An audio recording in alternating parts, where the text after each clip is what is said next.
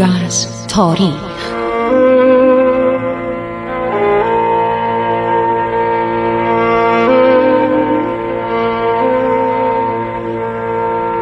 کاری از گروه جوان و اندیشه رادیو جوان.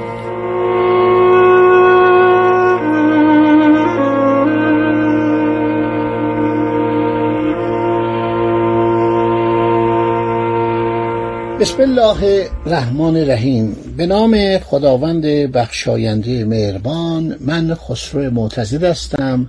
در برنامه عبور از تاریخ با شما شنوندگان عزیز رادیو جوان صحبت می کنم تاریخ کشور شما رو به عرضتون میرسونم. البته خودتونم مطالعه دارید ولی این برنامه رادیویی راحته.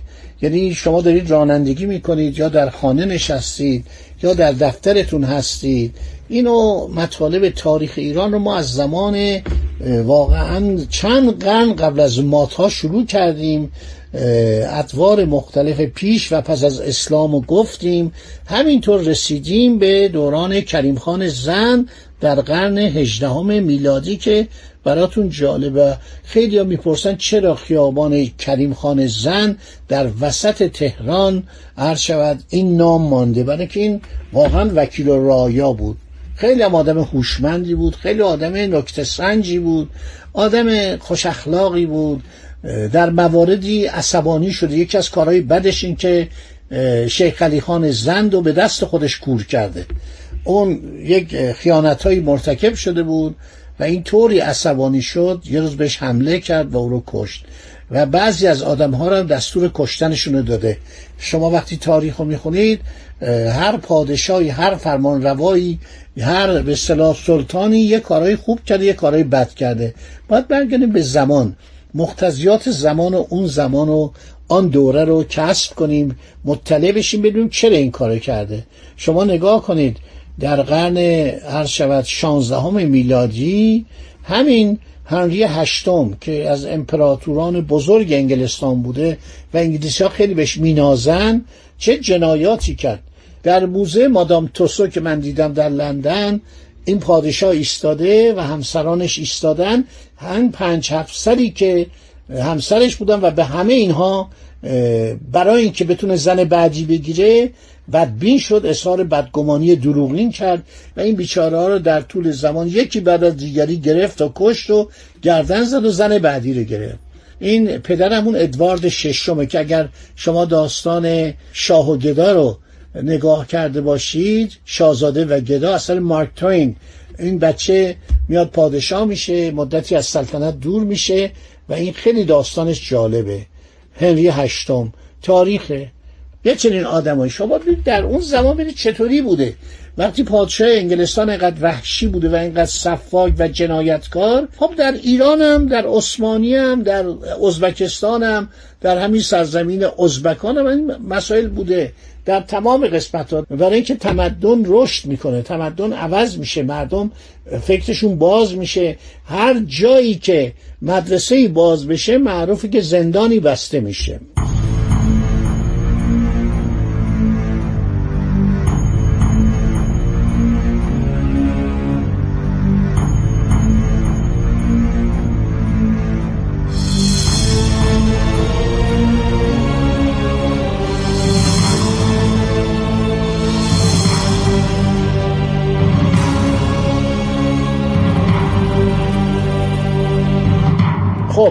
کنیب هازن هر شود. یک کسی به نام کرست نیپور سیا و جغرافیدان دانمارکی رو که در تابستان سال 1756 چند روزی در آن جزیره جزیره خارک حضور داشته هر شود که ملاقات می‌کنه.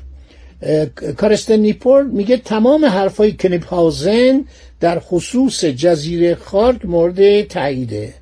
در سال 1753 سازندگی جزیره آغاز میشه به سرعت پیش میره. استعمارگران هنری داشتن در کارهای سازندگی یعنی استعمار برای که زمین رو میشناختن محصولات رو میشناختن. شما فکر کنید گوجه فرنگی که شما می‌خورید این از آمریکا اومد.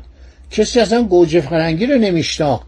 اینو بهش می‌گفتن آلی مالکوم. سر جان مالکوم آورد هدیه داد به عرض شود که فتلی شاه همینطور عرض شود حضور اولتون که سیب زمینی. سیب زمینی هم از محصولات آمریکا بود که آورده شد به اروپا و صد سال طول کشید که مردم سیب زمینی خور بشن. اول بدشون میومد نفرت داشتم گفتن سیب زمینی جزام میاره. بیماری جزام از سیب زمینی خوردن سیب زمینیه. اینا استعمارگران اینا می‌رفتن میگشتن. یک محصولی به نام درخت نان پیدا کردن که از به اصطلاح مستعمرات فرستادن به انگلستان. نه اینکه نان باشه یه میوهی بود یه خوراکی بود به نام نان چقدر دربارش کتاب ها نوشته شده. اوریان اولسون یک جغرافیدان نروژی هنوزم کتابش حرف اول می‌زنه. در زبان انگلیسی انتشارات آلدوس. من در انگلستان یه دوره از این کتاب رو خریدم آوردم هنوزم بهش مراجعه می‌کنم. درباره اکتشافات جغرافیایی نوشته تمام قاره ها آمریکا چگونه کشف شد؟ اول از آسیا شروع می‌کنه بعد از آفریقا شروع می‌کنه بعد از قطب شمال قطب جنوب از عربستان تمام مناطق جهان استرالیا هر کدوم یه عنوان جداگانه داره. چه نقاشیایی چه کارهای قشنگی کردن چاپ 1973 بود. من اینا رو خریدم. ولی الان باور کنید بعد از چهل و چند سال هنوز مورد نیاز منه. خیلی کتاب های عالی چاپ می‌کنن. مکدانل یه هیستوری تاریخ مکدانل چقدر جالبه قرن بیستم 20 سنچری تمام حوادث قرن بیستم نوشته در ده جلد. یکی دیگه از هملین هیستوری تمام تاریخ جهان از اول از دوران هر شود که آشور شروع کرده رنگی. جلد قرمز بزرگ قطع رحلی. بعد در مورد ایران یک جلد کامل که ندارم. پیدا نکردم. انگلیس رفتم که این کتابا رو بخرم گفتن ایران تموم شده. همه توجه داشتن. رومو داشتش گرفتم مصر رو گرفتم آسیای مقدم غربی رو گرفتم. همینطور رسید به تمام ده جلد. اونم رنگی. من اینا رو روزا حاضر غایب می‌کنم. یعنی انقدر این کتابا رو من دوست دارم. چقدر تو برنامه های تلویزیون از اینا استفاده کردم. خب کنیپ هازن مانند هر مستمر جوی اروپای دیگری به اکتشافات دریایی با دو کشتی و یک نیروی پنجاه نفری عرض شود که پیاده شد و شروع کرد و کار رو از صفر شروع کرد.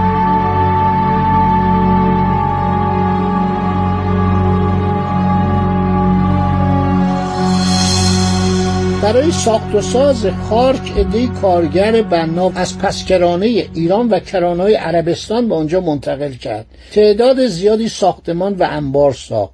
یک زرادخانه کوچک با توپهای متوسط و کوچک فراهم آورد. کارهایش اهمیت خاصی به این جزیره بخشید. بعدها که ناپل میگه من این جزیره رو می‌خوام سر جان مالکوم میگه خارک ما بگیریم و چه در سال 1838 فکر می‌کنم. زمان جنگ های محمدشاه با انگلیسیا بر سر هرات که محمدشاه جنگ می‌کرد و انگلیسیا نیروی دریایی فرستادن به عرض خلیج فارس جزیره خارک رو اشغال کردن. زمان ناصر الدین شاه باز هم عرض که در حدود 1856 برابر 1273 هجری قمری خارک اشغال کردند. در جنگ جهانی اول اشغال کردند. در هر اتفاقی که میافتاد خارک اشغال می‌کردند و این جزیره خارک عرض شود که کلیپ هازن اینجا رو رسان جمعیت شو به دوازده هزار نفر. شوخی نیستا عده از هلندی های ساکن بسته. از جمله فاندر اوست متعاقب نامه‌ای که بارون کلیپ هازن با آنان نوشت گفت اینجا عالیه. اینجا از بسته خیلی بهتره. وسط دریا هستیم. لنگرگاه های عمیق داره. من اینا رو برای شما میگم. واقعا ما جزایری داریم. ما سرزمین هایی داریم. بنادری داریم. اینا هر کدوم جزیره هر بندری یک عرض شود که انبار جنجه. حالا این آقای کنیپ هاوزن این از بسته که میاد الان نامه می برای هلندی های ساکن بسته که بلند شید بیاید. همه میان. موقعیت مناسب جزیره خارک و به اینا خبر میده. اینا رو من میگم برای که از زمان کریم خان زنده این اهمیت استراتژیک ژئوپلیتیک و نیز اقتصادی جزیره خارگ از زمان کریم خان زند شروع میشه. حالا چه جنگایی سر این جزیره در می‌گیره؟ خب وقت من تموم شد. این یک رو به ساعت.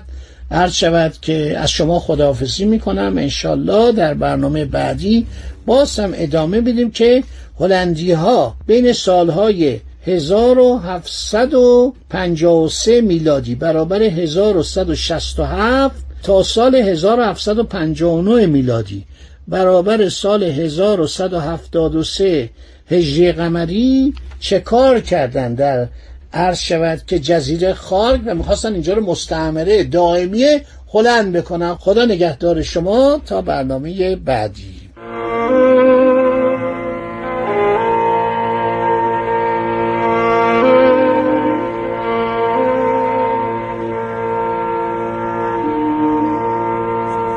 عبور از تاریخ.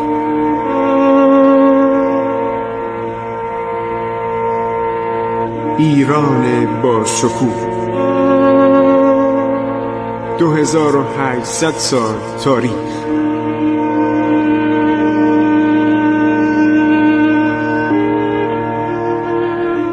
سرگذشت ایران ما به روایت خسرو معتزد